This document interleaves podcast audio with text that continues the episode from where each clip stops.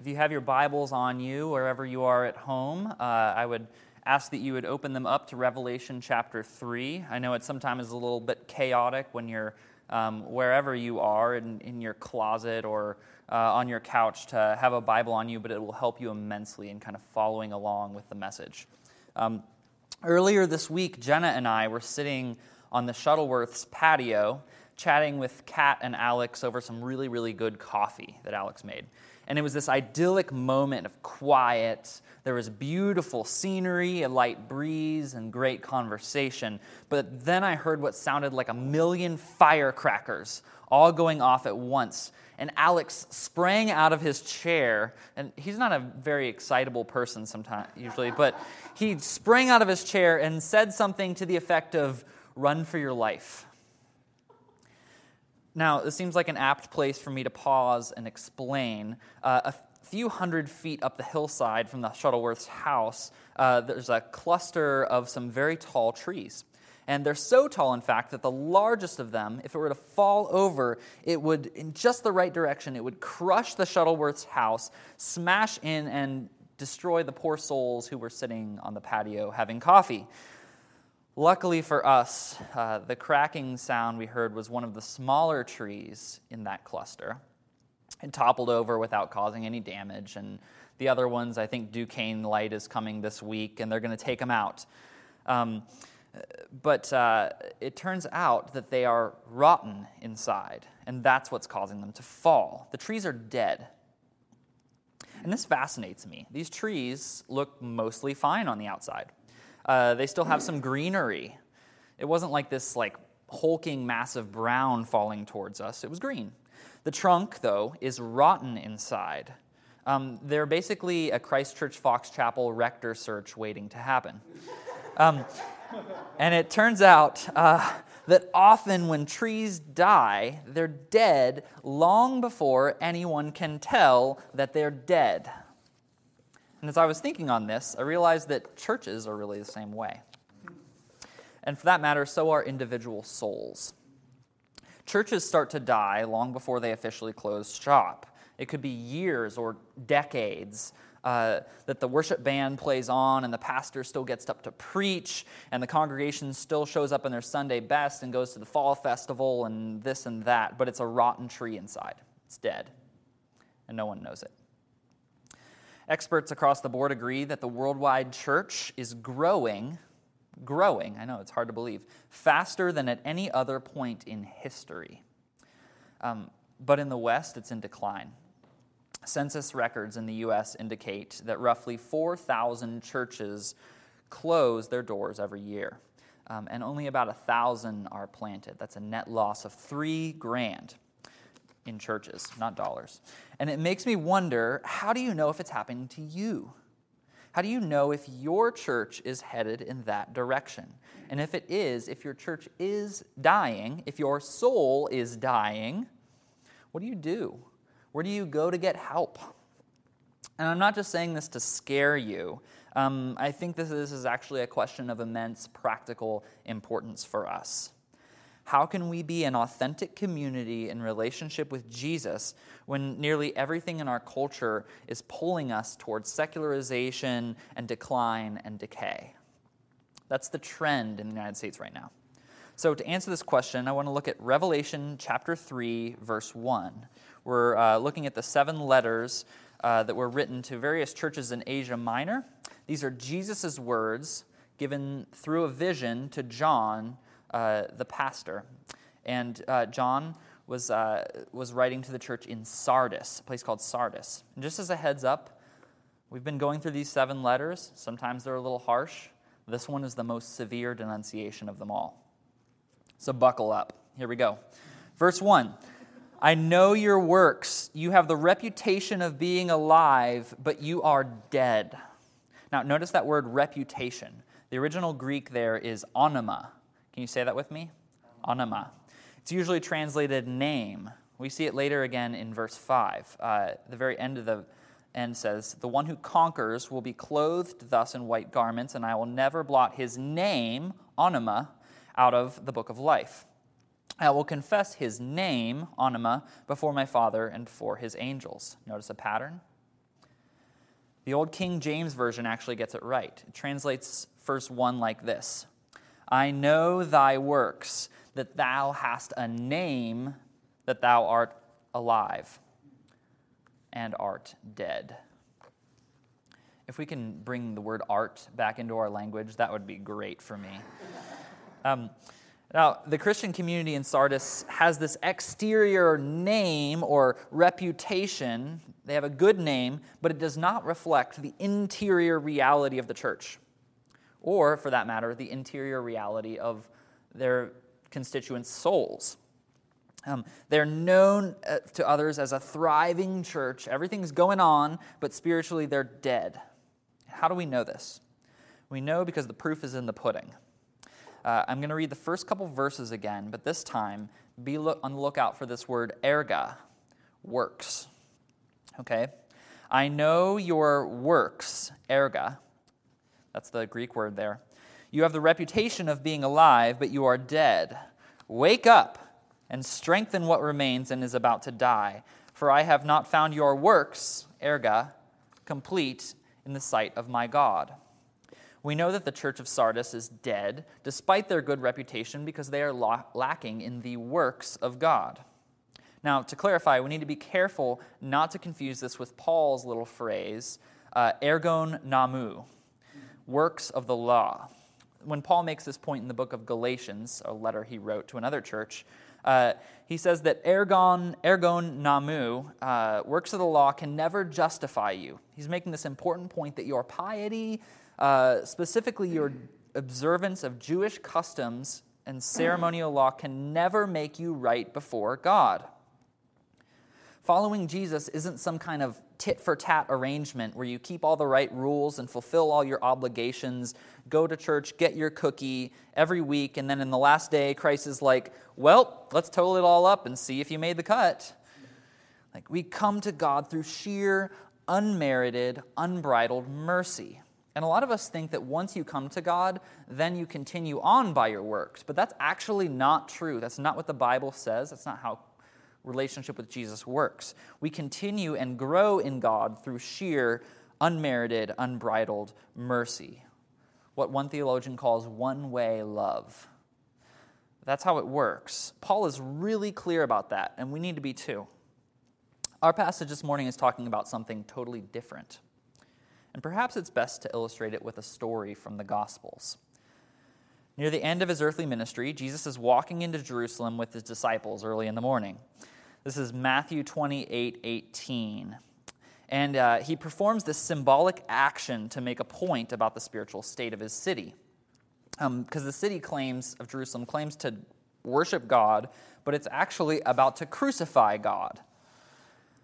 So Jesus comes up to a fig tree uh, and this was a symbol of the vitality of God's people. Um, and Jesus is seeking a snack. And it's early in the morning, and the local McDonald's won't be open for another, I don't know, 2,000 years. So he goes up to take a fig, but he finds that this fig tree is just leaves and wood. There's no fruit. And Jesus curses the fig tree, and it withers. Now, when on Monday you go in to um, share the gospel uh, with your coworkers, please, please do not start with this story. Um, it's not the one you lead with. But we have to remember that Jesus is making a point here. Um, he's making a point. Uh, a dead fig tree will keep its, its leaves, but it will never bear fruit. And Jerusalem, God's people, is the same way. Uh, Matthew chapter 7 uh, Jesus says this Every healthy tree bears good fruit, but the diseased tree bears bad fruit. A healthy tree cannot bear bad fruit, nor can a diseased tree bear good fruit. So, works, erga, in Revelation, and fruit in Matthew are one and the same. They're what living trees and living churches and living people before God naturally produce. If the tree has no fruit, that's a good indicator that it's a dead tree. If a church or a Christian has no works, erga, that's a good indicator that they are spiritually dead. And Jesus says that the church in Sardis is largely dead. They're not bearing fruit. Their works are not complete. Now, I personally have this uh, enduring bad habit to want to just like pop fruit out as fast as I possibly can. Um, I feel I start to feel a little insecure that maybe I'm not uh, bearing enough fruit in my Christian life. So I'm like, all right, let's get this let's get this engine fired up. Let's go. Come on, come on, plums. Come on, pears, or whatever it is that.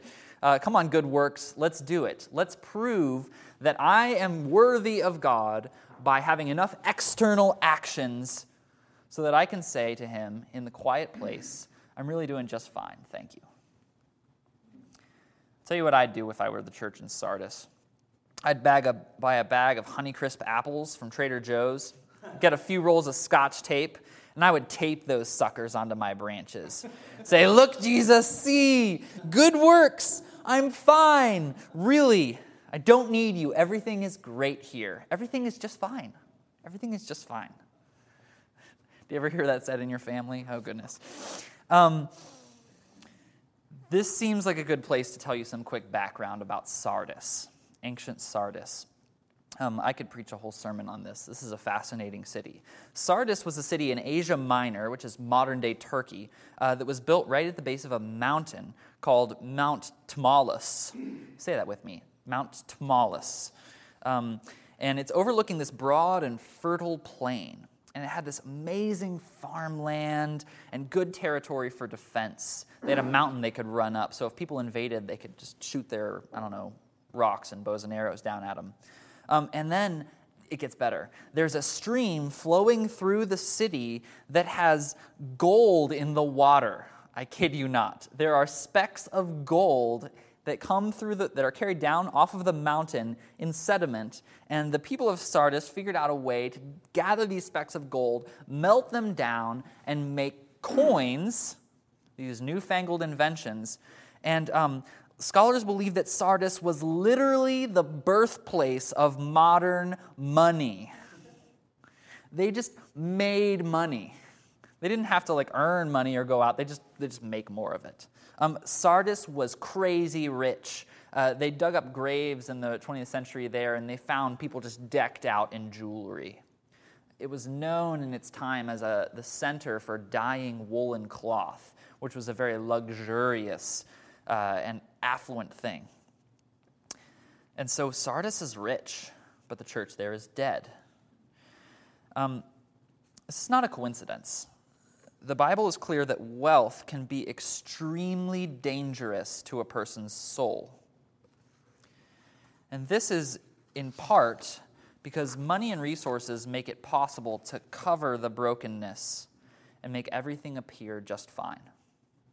Uh, Mark Twain in the late 19th century uh, looked around him and observed that there was this beautiful facade over America. America. There was industry booming, the economy was great, and yet there was corruption underneath the surface. And he came up with this term that just really stuck. He called it the Gilded Age. Gilding is taking a thin sheet of gold and covering something else. So you think it's a golden bar, but when you saw into it, it's just a rock. Or a poop, I don't know. it's like a tree with fruit taped on the branches. But the quick fix is a waste of time. We can't keep up appearances with God. He knows our works, He sees everything. And there's a real danger um, in trying to fake it before an all seeing deity. We pray this every week. Almighty God, to whom all hearts are what? Open. Um, and if the church or an individual has a reputation of being alive, but they're actually dead, this is the point at which a good and loving God, if he is in fact good and loving, because he's good and loving, will come against them in force. And that's exactly what he does. Look at verse 3. It's a little scary. Jesus says, If you will not wake up, I will come like a thief and you will not know at what hour I come against you. Not what you want to hear from Jesus. But notice there's even in this mercy and hope. Jesus doesn't say, I'll come like a thief and um, you'll not know what hour I'll come against you, and I will immediately cast you out into the outer darkness where there's weeping and gnashing of teeth, and there will be no hope for you ever. He doesn't say that. He says, I'll come against you. Thank God for that. Some of us need to have our kingdoms torn down. Um, if my son was wandering into the road and a car was coming, I would come against him. I would pick him up and throw him out of the way if I had to. I would tackle him if necessary. If he scraped his knee, if he broke his arm, I would consider that a necessary trade off in order to save his life. You'd better believe I would come against him in that situation. I wouldn't do it because I'm mean, I would do it because I love him more than I love my own life. Why do we think God's any different? So far, we've made the case that it's not enough just to look good or have a good name or a reputation for being alive. God doesn't care about your reputation. God cares that you are actually alive. Because um, in the end, that's all that matters. Someday, when you stand before the judgment seat of Christ, uh, you won't have your friends, you won't have your 401k, you won't have your stylish clothes or your career, um, you won't have your reputation. It'll just be you just you, the real you, as you really are, the way no one else knows you before God. So, this leads me to my second question. If that's a terrifying prospect for you, um, how, do, how do the dead come back to life? How do dead churches and dead individuals come back to life? How do we get better? How do we not um, be closing our doors in 50 years? How do I become an authentic person? How do we as a church become an authentic community? Our passage offers several clues, and I want to read it again um, and see if you can identify them, okay? Here we go, verse 1. I know your works. You have the reputation of being alive, but you are dead. Wake up and strengthen what remains and is about to die. For I have not found your works complete in the sight of my God. Remember then what you received and heard. Keep it and repent. If you will not wake up, I will come like a thief, and you will not know at what hour I will come against you. Here are the key words and phrases that I found wake up, strengthen what remains, Remember what you received and heard, keep it, and repent. I don't think this passage is trying to give us anything like a five step process for regaining life. Um, as cool as that would be for my sermon, uh, it just isn't mechanical like that in relationships, especially with God. And that's not what the literature is doing here. But we get these clues that kind of cue us into the trajectory of kingdom life. So, first, wake up Make an honest assessment of what's actually going on. It's also can be translated, translated remain watchful. And this is actually the first step in Alcoholics Anonymous um, to admit the truth about yourself and about the world, to have the courage to confront it, even though you don't know how to handle it. If you're spiritually dead, if you're a tree with rot inside, you've got to admit it. And maybe this is you. Um, maybe you have a great reputation as a Christian woman or man, but in the depth of your soul, you're like, I just don't know God. Maybe you feel all kinds of shame about this, and you're like, I gotta do better. Uh, maybe you just want to bury it down deeper, keep up the facade. Maybe you feel like a rotten tree. Nobody actually knows except God and maybe you. But the good news of the gospel is that God wants to take you into his life. He wants you to thrive, and it's not too late. So wake up. Second, strengthen what remains. We learn in verse 4 that there are faithful believers, even in Sardis, this terrible church. It says this Yet there are some among you who have not soiled their garments. They've not wandered so deeply into the ways of their secular environment um, that, or their pagan environment, that they uh, are no longer faithful to Christ. They are faithful. The church is in grave danger, but it's not completely dead. The Spirit is still at work in Sardis. And this is encouraging. Here's a good rule of thumb uh, find where the Holy Spirit is at work in your church or your community and go there. Strengthen what remains. Maybe it's just a person who lives and breathes grace and truth and love, and you think to yourself, man, I want that. I want what she has. Well, go ask them to coffee. Like, be around that person. Strengthen what remains. Go where the Spirit of God is moving. Third, remember what you received and heard. Faith comes by hearing the gospel, we hear from St. Paul. So we take promise, hold of God's promises, and then we keep them. It's by the promise that we actually come to life. So uh, keeping it, it's this, this holistic view. Um, it's not just this head knowledge that we get up here, but it's an integration of head and heart. We allow the gospel to actually change um, our way of life, our patterns, because Jesus doesn't just want to captivate your mind. He does want that, but he wants more. He wants the whole thing, all of it. And finally, repent. This means turn back or rethink your life. Just turn back to God. Acknowledge that if you're going against the grain of God's ways, what you're doing was wrong. And then come into the fold. That's it. You don't have to slaughter any sheep. You don't have to atone for your sins. You don't have to go and like get a whip and wear a hair shirt under your jacket. Um, just yield. Just yield to God and come before Him. So, back to my original question How do we stay alive as a church? How do we stay alive as persons before God?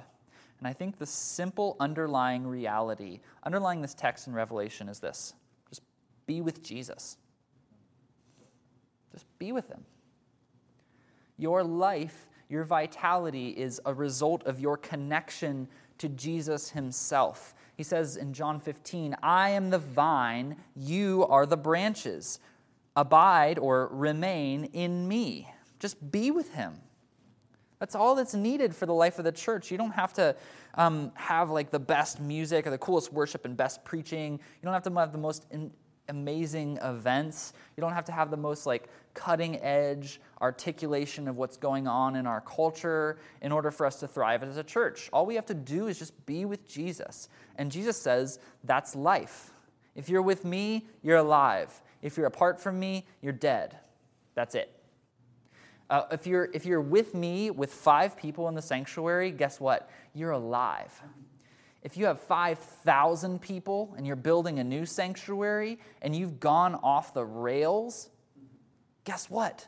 You're dead. You're wasting your time. You're a rector killer. So, he is all that is needed, and he's more than enough. I want to close with this marvelous promise in verse 6 Remember, this is a church that's been so focused on keeping up their reputation, their good name, keeping it all together. I'm not a dead tree. I'm alive. I'm really alive. I promise. I really am. I swear. But what does he say? Says, The one who conquers will be clothed thus in white garments. People in Sardis would have understood this. And I will never blot out his name, Onoma, out of the book of life.